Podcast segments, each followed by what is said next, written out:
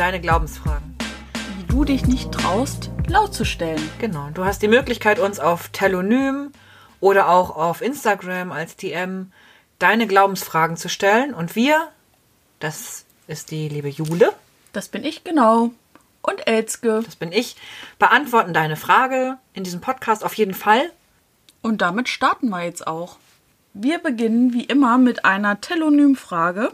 Und die ist heute ganz, ganz schnell, glaube ich, sogar zu beantworten.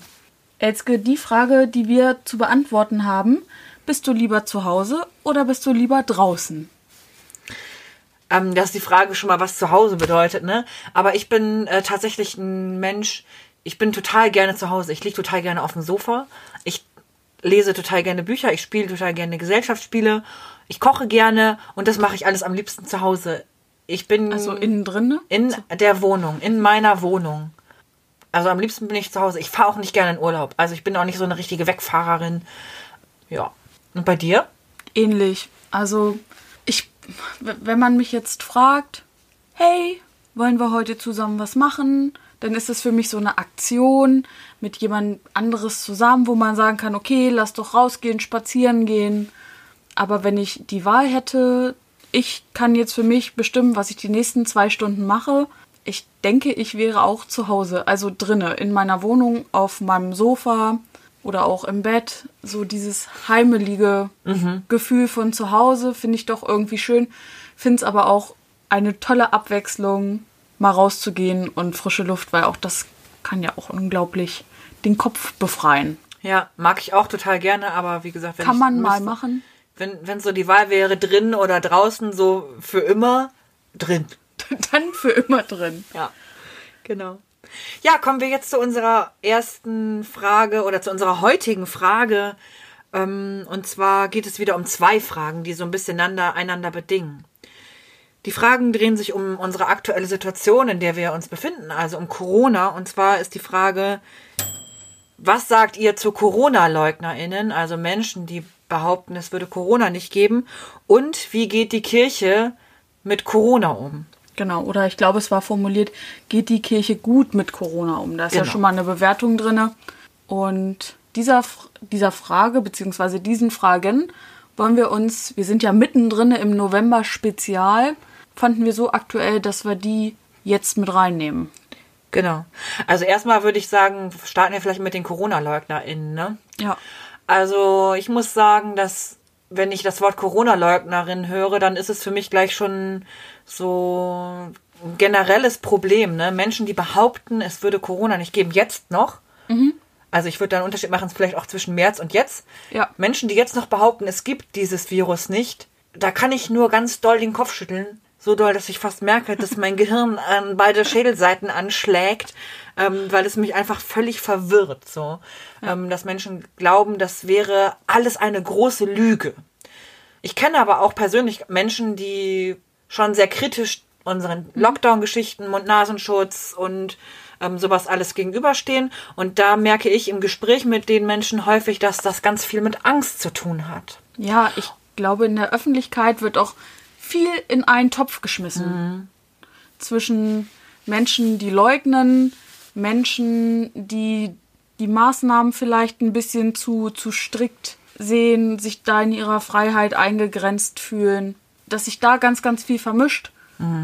Also wirklich LeugnerInnen habe ich noch nicht kennengelernt. Also Menschen, die sagen, dieses Virus gibt es nicht, kenne ich nicht. Ja. Ich kenne jemanden, der das gesagt hat am Anfang. Also dieser Mensch hat das am Anfang behauptet, dass es diesen Virus nicht geben würde und dass das sozusagen ein Komplott sei. So nenne ich es jetzt mal ganz runtergebrochen. Ähm, das hat sich aber auch gewandelt. Das ist jetzt nicht mehr so. Das würde die Person jetzt nicht mehr so unterschreiben. Ist aber trotzdem kritisch unseren Maßnahmen gegenüber. Findet nicht richtig, dass ähm, Restaurants geschlossen werden, dass wir Mund-Nasenschutz tragen müssen, hat Angst vor Zwangsimpfungen und so weiter. Das geht ja schon stark in die Richtung, Ja. ähm, finde ich, wonach diese Frage sucht. Und da ist mein Gefühl zu, wie begegne ich den Leuten? Ich höre mir das an und höre zu und höre ganz viel Angst und Besorgnis über die Zukunft der Welt, auch die Zukunft der Gesellschaft. Und die kann ich auch nicht nehmen. Ja, und auch eine persönliche Angst. Was sagen die Menschen, wenn es plötzlich im Umfeld näher kommt? Also das sind ja auch oft Menschen, die gar nicht persönliche Berührung mit vielleicht Infizierten oder im Familien, Verwandtenkreis auch Todesfälle irgendwie haben, sondern wo es noch nicht so weit, also wo es wirklich noch weit weg ist und keine persönliche Betroffenheit besteht. Ja. Ja, und das finde ich halt echt irgendwie krass, ne? Das gibt's ja auch immer wieder, dass Leute sagen, na ja, ich kenne niemanden, der an Corona gestorben ist oder mit Corona gestorben ist. Ist ja vor allem ein Virus, der irgendwie dazu beiträgt, dass ähm, man schneller stirbt an den Folgen, die dieser Virus Ja. sozusagen mit sich trägt. Das finde ich ziemlich unsolidarisch, muss ich sagen. Ich habe jetzt auch keine Großeltern mehr. Da könnte ich jetzt auch sagen, alte Leute sind mir völlig egal. Ich kenne ja keine alten Leute. Deswegen ist es mir wurscht und ich niese den Leuten einfach ins Gesicht. Das finde ich einfach extrem unsolidarisch, unsozial und kann da überhaupt nicht mitgehen. Aber wie gesagt, ich höre die Angst und ich merke total, dass das Menschen ganz doll bewegt, weil natürlich auch viel auf dem Spiel steht. Gastronomen innen müssen irgendwie ihre Geschäfte schließen. An sich haben Geschäfte auch schon im März mit dem ersten Lockdown sind ganz viele in die Knie gegangen und konnten nicht, können nicht mehr davon leben, mussten ihren Job ähm, hinschmeißen oder sind gekündigt worden. Ja. Leute, die auch das Abitur haben, haben teilweise das Gefühl, okay, was ist mein Abitur denn überhaupt wert? So in diesen komischen Bedingungen, die Man, es damit man gab. wird immer der Jahrgang mit Corona bleiben. Also das glaube ich schon, wenn man irgendwie sich vorstellt, dann in drei, vier, fünf Jahren, vielleicht nach dem Studium, da sitzt in einem Bewerbungsgespräch, ah ja, mhm, das, das war der Corona-Jahrgang, ja, mhm, danke. Mhm. Das kann ich mir durchaus vorstellen. Ja, also ich glaube, es macht ganz viel mit uns als Menschen. Und es verändert ja auch, wie wir einander begegnen, ne? Wir umarmen uns nicht mehr oder halt nur noch extrem wenige Menschen und vielleicht auch mehr Menschen, als es manchmal gut wäre zu umarmen, trotzdem noch, denke ich auch. Weil auch selbst ich, die nun wirklich, ich bin ja echt ganz doll gar keine Umarmerin, Ja. merke irgendwie, mir fehlt so ein bisschen menschliche Nähe. Ja, das ist auch diese Differenzierung zwischen Social Distancing und Physical Distancing. Also das ist wirklich dieser Körperkontakt, das Körperliche, was nicht mehr stattfindet. Ich glaube, ich habe in diesem Jahr die wenigsten Geburtstagsumarmungen bekommen, die ich jemals hatte. Es waren genau zwei Menschen, die mich zu meinem Geburtstag umarmt haben. Und das war wirklich, wo ich so dachte, okay, da fehlt gerade was an diesem Tag für mich. Da, Ja. da hat es für mich den Unterschied gemacht. Und vieles ist übers Digitale möglich, dass man irgendwie, wir haben, als es im März, April so, so schlimm war, die Situation, haben wir mit unserer Oma, haben wir Videoanrufe gemacht. Und das war irgendwie total cool, wo man ja auch jetzt nicht so denkt, okay, Oma ist jetzt die Person, die voll auf Videoanrufe abzielt, aber es war uns eben wichtig, mit Oma im Kontakt zu bleiben. Ja. So, aber Ja, und ich merke halt auch, dass, also ich bin verheiratet, ich bin ja nicht mal alleine. Ja. Also selbst wenn Lockdown ist, selbst wenn ich in Quarantäne bin, ich wäre ja nicht alleine. Und es gibt aber Menschen, auch in ma- so Freundinnen, die ich habe, die leben alleine, die sind in keiner Beziehung, die leben in, vielleicht auch in einer Stadt, wo auch nicht mal Familie ist. Also selbst Familie ist irgendwie mehrere hundert Kilometer entfernt. Und die sind halt wirklich gekniffen, weil die niemanden haben, mit dem sie Körperkontakt haben können. Also so, wenn wir auf legalem Wege uns befinden. Und man ist immer an so einer Grenze, dass man denkt, ich brauche das aber. Man, also Körperlichkeit ist ja als Mensch total wichtig. ja, So. Und Begegnung ist total wichtig. Und ich finde, damit kommen wir gerade so ein bisschen in unsere zweite Frage, die wir haben. geht die Kirche gut mit Corona um? Genau. Und wie ist Kirche mit Corona umgegangen, ist für mich so das, was auch noch da mitschwingt. Ja. Und da geht's bei mir tatsächlich in meinen Gedanken ganz viel um Nähe. Wir haben ja als Kirche im Lockdown, sozusagen im ersten im März, einfach wirklich von 0 auf 100 wurde alles dicht gemacht. Keine Gottesdienste mehr, Kirchen geschlossen. Türen zu. Genau. Rollläden runter, hier Fensterläden dicht, am besten Bord, so. Bordsteine hoch. Genau, also alles dicht gemacht. Und vor allem, ganz, ganz wichtig, die Schaukästen wurden, da wurde alles rausgenommen, was drin war mit Veranstaltungen. Nicht, dass jemand denkt, wir machen irgendwas. Ja. Und das finde ich an sich eine gute Entscheidung, zu sagen, wir wissen gar nicht, was hier los ist. Wir machen erstmal keine Gottesdienste mehr, weil ich glaube, dass das ein Teil ist, auf den wir in so einer schweren Zeit auch verzichtet haben können. Ja, und wobei das ja auch keine Entscheidung der Kirche war, sondern das war ja auch einfach eine Maßgabe der Regierung. So wie gesagt wurde, Restaurants zu, Kirche zu. Genau. Wobei halt die andere Frage ist, wie wichtig Religionsausübung auch in solchen Zeiten ist. Also und Religionsgemeinschaften haben ja auch einfach eine besondere Stellung und dürfen bestimmte Dinge, die andere Menschen und andere Gruppen nicht dürfen. Absolutes Privileg. Also Da haben wir auch echt schon ganz großes Fund, was wir da einfach auch jetzt wieder dürfen, Jetzt- was andere nicht dürfen. Also Fitnessstudios sind, glaube ich, auch dicht. Ich Ja. kenne mich damit nicht so aus. Ich gehe halt nicht ins Fitnessstudio. Aber gehst du denn in die Kirche sonntags? Schwierige Frage, Jule. Sonntags Gottesdienst ist jetzt auch nicht so mein Place to be, muss ich sagen. Deiner? Auch nicht. So. Da leben wir, glaube ich, unseren Glauben anders aus. Und es ist aber so, dass ich, wie gesagt, diese Entscheidung, Gottesdienste erstmal zu lassen, gar nicht so dramatisch fand. Was ich viel schlimmer finde, ist, dass wir Menschen einfach Begegnungen nehmen mussten und auch genommen haben an Stellen, wo ich finde, da hätte man vielleicht anders reagieren müssen. Ich denke da vor allem an diejenigen, die alt sind, die alleine sind, die gebeutelt sind, die sowieso schon nichts haben. Da ist halt die Frage, warum haben wir es nicht geschafft, ihnen in dieser schweren Zeit Kontakt zu geben und zu ermöglichen. Pflege total krass, musste überhaupt sich nicht einschränken, sozusagen von den Arbeitszeiten her oder von dem Kontakt her, weil es nicht möglich ist im komplett pflegerischen Bereich, ja, also das betrifft Krankenpflege genauso wie die Alten. Genau, das kann nicht ausfallen. Genau, das kann nicht ausfallen. Und da geht es natürlich um die körperliche Pflege, aber ich finde auch die seelische Pflege spielt eine ganz große Rolle und ich denke, die hat schon stark gelitten. Wenn ich an den Kollegen denke, auch aus dem Hospizverein, der ähm, bei uns im Haus mit ist, der Kollege hat gesagt, er darf halt nirgendwo hin und die Menschen sterben gerade alleine, wenn sie niemanden haben. Und das finde ich doch ganz furchtbar. Und ich glaube, da haben wir als Kirche ein Stück weit versagt oder versagen müssen vielleicht auch. Das ist jetzt wieder so was Entschuldigendes. Aber Menschen sind gestorben alleine, weil niemand da war, was um einfach sie zu begleiten. Genau, weil niemand da war, um sie zu begleiten, seelisch zu begleiten. Ja. Und Pflege kann das nicht alles aufgefangen haben, weil die Menschen in der Pflege echt wie die Tiere geschuftet haben und so viel machen mussten. Und ich schätze das so wert und finde das so toll, dass Menschen sich auch in so Gefahr bringen. Ne? Also weil auch in der Pflege, du kommst Menschen so extrem nah und alle sollen Social Distancing machen, aber in der Pflege, egal, Leute. Ähm, wenig Pflegepersonal auf ganz viele Menschen, alles gar kein Problem.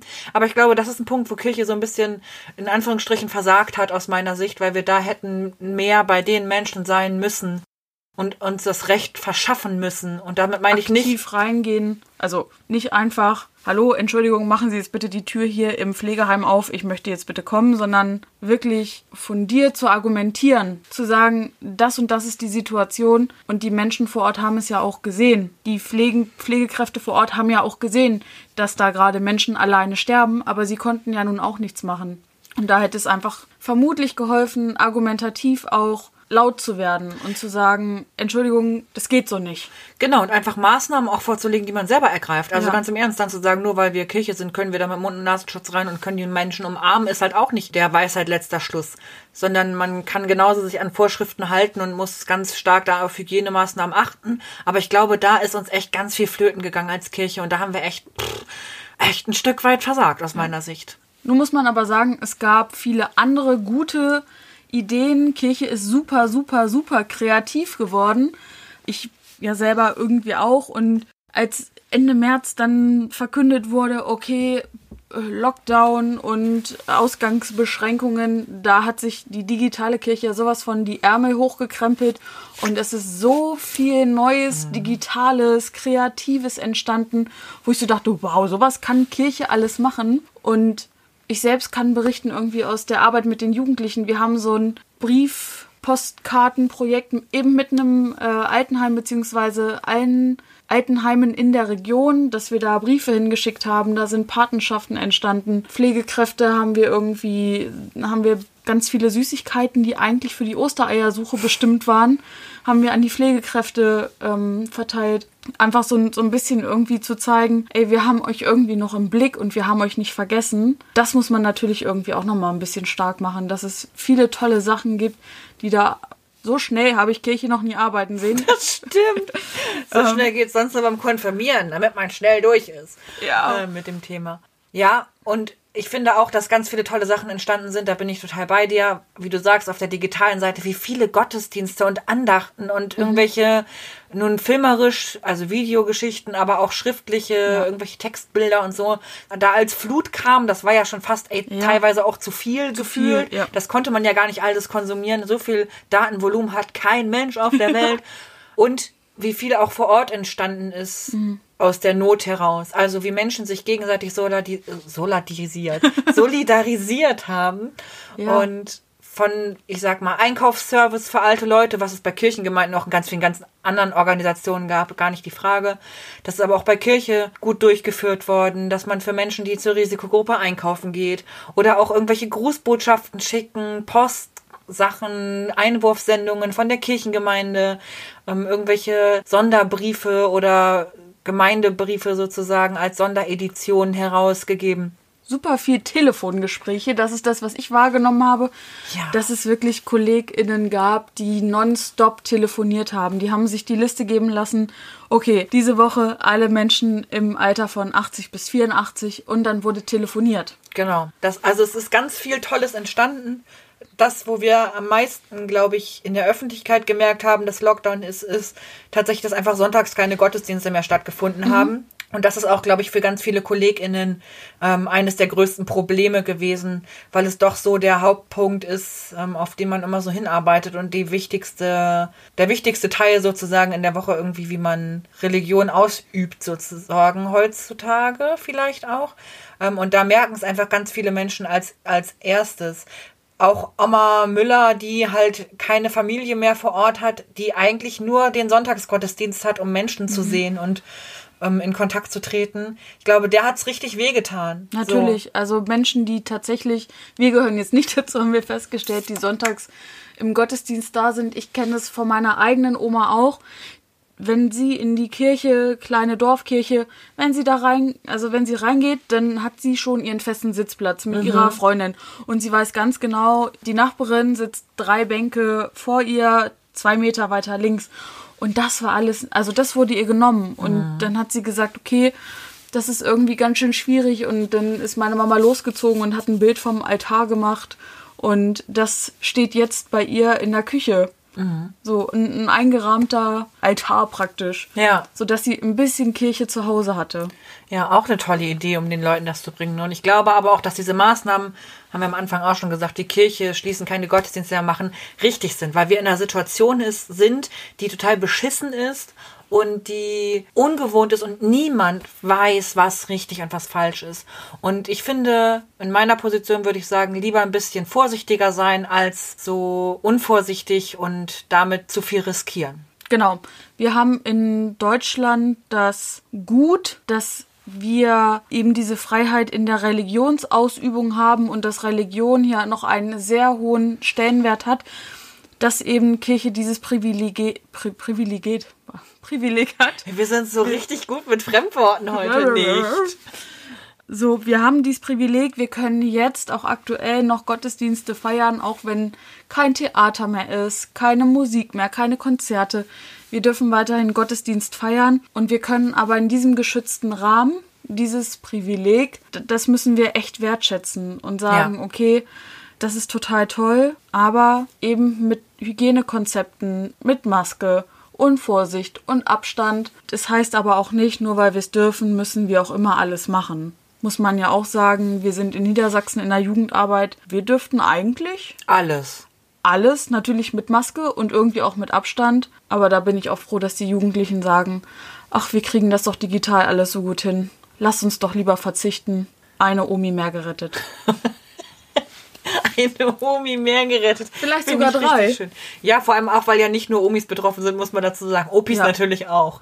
Und andere Menschen, selbstverständlich. Also Ja. ich kenne auch mittlerweile tatsächlich Menschen, die einen positiven Corona-Test hatten. Zum Glück, Gott sei Dank, nicht mit schwerem Verlauf, sondern Menschen, die echt glimpflich, glimpflich, glimpflich davon abgekommen sind. Aber ich finde, es geht doch darum zu schützen. Und ich finde, letztendlich haben wir als Kirche einen guten Weg gefunden, Gottesdienste jetzt zu feiern mit allen Maßnahmen, die notwendig sind und allen Maßnahmen, die vorgeschrieben sind. So nah wie möglich an den Menschen zu sein, aber auch so fern wie nötig. Ja. Elske, ich glaube, das ist ein gutes Stichwort, um diese Frage zu schließen. Ja. Und wir haben heute für euch einen neuen Teil sozusagen, den wir immer einbringen. Wir hatten euch ja angeboten, nochmal Nachfragen zu stellen zu Themen, die wir schon bisher hatten. Und deswegen haben wir jetzt eine neue Kategorie, die da heißt Nachgeflüstert. Oder vielleicht auch nachgeflüstert. Aber ich habe gehört, Flüstern sei nicht so gut für die Stimmbänder. Das habe ich gesagt. Deswegen schreie ich immer so. Genau. Heute bei Nachgeflüstert geht es um eine Nachfrage, die wir bekommen haben zu unserer im Grunde genommen, glaube ich, ersten Folge, glaub, in der wir uns so ein bisschen ja. lustig gemacht haben über die Gottesdienstunterschriften, die es für Konfis oder die man so aus dem Konfi-Unterricht kennt. Ja. Also wir haben, ich vor allem habe angefangen, mich darüber lustig zu machen, dass Gottesdienstunterschriften irgendwie keine Lösung sind, um Leute in der Kirche zu halten und dass ich das für nicht allzu sinnvoll halte. Und da war die folgende Nachfrage. Ich finde das Thema spannend und ihr habt das nur so halb angeschnitten. Wie sollten Konfis in eine Gemeinde eingebunden werden? Von Gottesdienstpunkten seid ihr ja nicht so überzeugt. Was seht ihr für Möglichkeiten? Und hier geht es um sozusagen eine schnelle Antwort auf diese Frage. Und unsere schnelle Antwort ist, seid kreativ, bindet die Leute wirklich mit ein, gebt ihnen Freiräume, dass sie selber Erfahrungen machen können und lasst nicht Gottesdienst bzw. Konfa als Pflichtprogramm einfach nur dastehen. Genau, Konfi-Unterricht muss einfach ein druckfreier, also dieser schulische Leistungsdruck, das funktioniert so im Konfi-Unterricht überhaupt nicht, weil das wäre ja einfach nur eine erweiterte Form von Schule. Darauf hat niemand Bock und schon gar nicht irgendwie, wenn man 12, 13, 14 ist. Und Freiräume im Sinne auch von freien Räumen, also angenehme Räume, in denen man sich treffen kann. Ja, das finde ich auch total wichtig und gibt äh, den Jugendlichen und den Konfis das Gefühl, dass sie auch mitbestimmen können, ganz ehrlich. Und auch das Glauben jetzt real ist. Warum müssen wir immer in der Vergangenheit leben? Und warum müssen wir von so alten Bildern sprechen, die heute mhm. niemandem mehr was sagen? Warum können wir nicht Glauben aktuell erfahrbar machen, Fragen beantworten, die Fragen beantworten, die die Jugendlichen und Kinder haben? Auf die sie Antworten brauchen. Das ist, glaube ich, das Wichtige. Und dass wir echt sind und dass wir mhm. nicht in so einer Blase sind aus Langeweile und ähm, bla bla bla. Und Gottesdiensten, die dann auch nicht zur Lebenswelt der Jugendlichen genau, passen. Genau, Lebenswelt ist, glaube ich, ein gutes Wort. Ja, ich glaube, Gottesdienst ist was Tolles für bestimmte Menschen. Und der Gottesdienst, so wie ihr ihn vom Sonntag kennt, ist was Tolles für ganz bestimmte Menschen. Aber in vielen Fällen ist er doch nichts für das Gros an Jugendlichen und Konfis. Und da muss mhm. es einfach andere Möglichkeiten geben. Glauben erfahrbar zu machen, Glauben echt zu machen, die Leute zu packen und mitzunehmen. Seid aufrichtig, seid ehrlich, zeigt ihnen, dass ihr glaubt und dass ihr damit nicht altbacken seid, sondern dass ihr da durch euren Glauben Antworten auf eure Lebensfragen findet. Ja, warum lohnt es sich zu glauben? Genau. Das und so kann man, glaube ich, Konfis behalten und ihnen einen Ankerpunkt im Leben geben, der vielleicht gar nicht unbedingt in der eigenen Gemeinde sein muss, der vielleicht auch in der anderen Gemeinde sein kann. Aber an eine tolle Konferzeit ja. erinnern sich Leute und dann kommen sie wieder, wenn es eine tolle Zeit war. Ja. Das ist die Antwort auf diese nachgeflüsterte Frage. Vielen Dank dafür. Also, ihr dürft auch weiterhin gerne Fragen schicken, die Bezug zu Folgen haben, die bereits eben schon beantwortet worden sind. Also, die weitergehen, die tiefer gehen, nehmen wir gerne mit. Genau, und gehen dann gleich über in unsere nächste Lieblingskategorie. Wer, Wer ist, ist, es? Das haben wir jetzt nicht so schön synchron gemacht, aber das ist egal. Ihr wisst ja, was wir ähm, jetzt tun. Für die, die es nicht wissen, erklären wir es nochmal. Eine von uns sucht immer eine Person aus der Bibel und die andere versucht in Wer ist es Manier mit Ja und Nein Fragen die, die Person. Person zu erraten. Und ich würde sagen, beim letzten Mal, ihr werdet es alle wissen, ging es um Eva, die ähm, ich gesucht habe, beziehungsweise die Jule gefunden hat. Und entsprechend ist jetzt Jule dran, hat sich eine Person überlegt und ich muss raten. Wir drehen den Spieß um und Elske, let the party get started. Habe ich letztes Mal, glaube ich, auch schon gesagt. Fang einfach Let's an. Let's see study. Ähm, ja, der Spieß umdrehen, da wäre mal, wäre noch mal eine ganz spannende Frage für mich, ob das, woher dieses Sprichwort kommt. Aber vielleicht können wir auch zu sowas noch mal eine Frage, also eine, was machen. Den Spieß umdrehen. Hat das was mit einem Spanferkel zu tun? Egal. Wir wollen gar Vielleicht. nicht einsteigen, darum geht es was nämlich mit einem nicht. Döner. Ja, das stimmt. Oh mein Gott. Bitte. Ja. Und zwar würde ich jetzt mal anfangen mit der Frage, Jule, suchst du eine Person aus dem Neuen Testament? Nein. Also eine Person aus dem Alten Testament. Das Alte. Testament ist ja der erste Teil der Bibel. Das besteht aus ganz, ganz schön vielen dicken Büchern. Und das ist so viel. Es gibt so viele Menschen. Ich wollte gerade sagen, und vor allem auch im Vergleich zum Neuen Testament, ich glaube mit noch mehr Personen. Ja, shitty. Okay, aus dem Neuen Testament, äh, aus dem Alten Testament. Und handelt es sich um eine weibliche Person? Nein. Es handelt sich um eine männliche Person. Aber wir sind in unseren Personen, die wir hier suchen, so krass männlich immer. Wir hatten erst zwei Frauen dabei. Oh weia, könnte aber auch an Daran- einer anderen Sache Ja, okay, liegen. das stimmt. Das könnte daran liegen, dass es so viele Männer in der Bibel gibt. Yes. Okay, ein Mann aus dem Alten Testament. Ist es ein Mann, der in den ersten fünf Büchern Mose vorkommt? Nein. Oh, dann bin ich ja schon wieder fast raus, ne? ähm, okay, ist es eine Person, die ein eigenes Buch hat, sozusagen? Also heißt das Buch so wie die Person, die du suchst? Nein, aber sie ist Zentraler schon, Punkt einer schon Protagonist, würde man im Filmbereich sagen, ja. Hauptprotagonist. Ja, durchaus auch, ja. Ist es aus dem Buch Könige? Okay. Ja, also es geht um, um Könige. Genau, das Buch Könige ist, da, in dem Buch geht es, glaube ich, generell um viele verschiedene Könige, Ja, ne? ja. Tja, es ist also ein König Ja, und ist es ein, ein männlicher König aus dem Buch Könige. Hä? Geht es sozusagen in der zentralen Geschichte dieser Person nur um die Person selber oder auch um eine andere Person? Also ich sag mal so, im Kindergottesdienst Mhm. würde die Geschichte dieser Person im Kindergottesdienst vorkommen.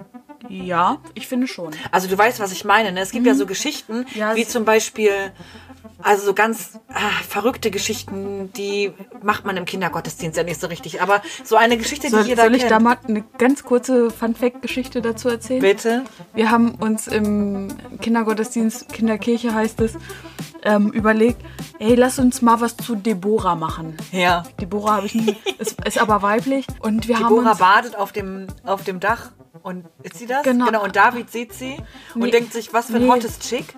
äh, da bin ich gerade nicht sicher, aber De nee, Deborah sitzt an der Palme. Und ähm, ist so eine richtige Kriegerin und Kämpferin. Ja. Und eigentlich geht es wirklich nur um Krieg. Um Krieg, um Krieg Ja. und um Prophezeiungen. Und Sowas als Kindergottesdienst ist halt schwierig. das war richtig schwer. Das will ich damit sagen. Aber so eine Geschichte wäre es aber, das heißt eine Geschichte, die nicht so martialisch ist, die man durchaus im Kindergottesdienst auch ja, nehmen kann. in, Kommt, in, in Stücken. kommt trotzdem ähm, auch darin vor, dass jemand stirbt in dieser Hauptgeschichte. Ja.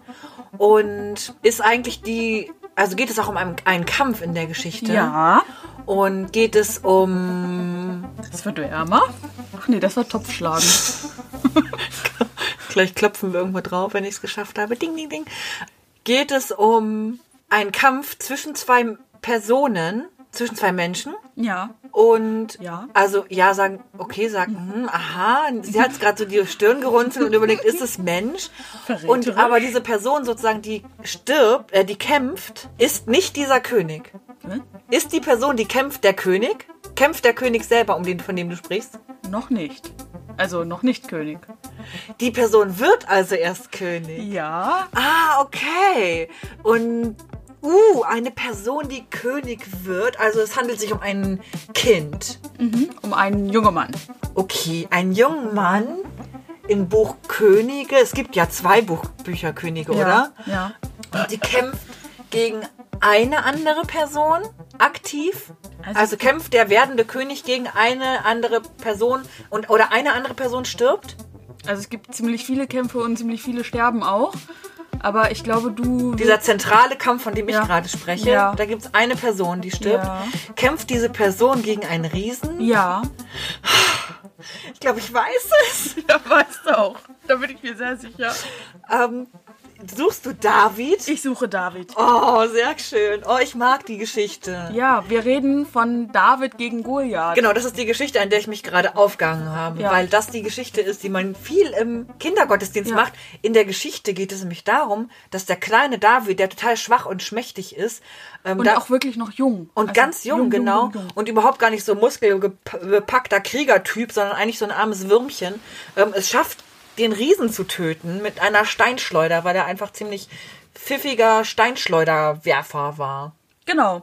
Und weil wir ja immer noch so ein bisschen was zu der Person erzählen, auch nochmal so ein, so ein kleiner Abriss. Die Geschichte rund um David ist ziemlich lang und zieht sich auch durch relativ viele Bücher, aber David ist später dann König Israels geworden und es ist so, er wächst so als kleiner Junge als Hirte auf und das ist für diesen Kampf zum Beispiel auch ganz wichtig, weil als Hirtenjunge weiß er nämlich, wie man mit Steinschleudern umzugehen hat. Und das hilft ihm dann später eben in diesem Kampf gegen Goliath, dem er ausgesetzt wird. Da gab es nämlich Saul. Das Nochmal eben kurz, Entschuldigung Ja. dazwischen, aber warum weiß er, wie man mit Schla- Steinschleudern umgeht, weil er Schafhirte ist? Also ich kenne die Antwort, aber vielleicht andere nicht. Ach so, dann, dann sag mal. Also ich würde sagen, die Antwort ist, um halt Wölfe zu ver verscheuchen zum Beispiel. Ja. Also, dass man einfach sich die Herde verteidigt nach außen. Hütejunge. Genau. Ja. So, das ist der Grund, ne, warum Ja. er halt gut mit Steinschleudern werfen kann. Ja. Und er ist aber eben noch sehr, sehr jung und ist eben noch ein Hirtenjunge. Und es gibt aber eine Begegnung mit dem Propheten Samuel, der dann mehr in ihm sieht und ihm auch praktisch prophezeit und im Auftrag Gottes ihn zum König salbt, bevor er überhaupt König ist. Und der regierende König Saul kriegt das aber alles auch irgendwie mit und merkt so, okay, der kann mir gefährlich werden. Und setzt dann David eben bestimmten Gefahren aus und dann muss er Aufgaben erledigen. Viel hin und her, unter anderem auch der Kampf gegen Goliath. Naja, was soll man sagen? Am Ende ist es so, ich möchte es long story short. David wird König und er ist auch so, ein, ja, der Singer-Songwriter der Bibel. Also die ganzen Psalmen sind ja viele auf seinen, seinen Mist, wollte ich jetzt gerade sagen, auf, also Viele werden ihm zugeschrieben, ne, dass Genau. ganz viele Psalmen Lieder Davids sind. Ja, die Lieder Davids. Also er war Sänger, er war Dichter, irgendwie ein ganz schön begabter Typ. Ja, guter König irgendwie Ja, fürs vom, Volk. vom, so. vom Hirten zum Krieger und dabei aber irgendwie künstlerisch noch. so Tellerwäscher zum Millionär mäßig. Ja, das ist ein guter Slogan für, für, die, für den Folgentitel. Das stimmt. Vom Tellerwäscher zum Millionär. Genau. Ja, cool. Ich habe David erkannt. Das freut mich. Oh, das freut uns Das anscheinend. freut uns sehr. Damit endet unsere Folge Nummer 8. Acht? Und wir ähm, hoffen, es hat euch wieder gefallen. Ihr könnt uns gerne Fragen stellen auf telonym.me slash fluesterfragen. Oder auch bei Instagram findet ihr uns. Oder wenn ihr unsere Nummer habt, schreibt uns doch per Messenger-Dienst. Das ist auch völlig okay. Wir freuen uns, wenn ihr im November-Special nächste Woche wieder reinschaltet. Genau, denn im November gibt es jede Woche eine neue Folge. Ja, Macht's gut. bleibt gesund. Bye, bye. Tschüss.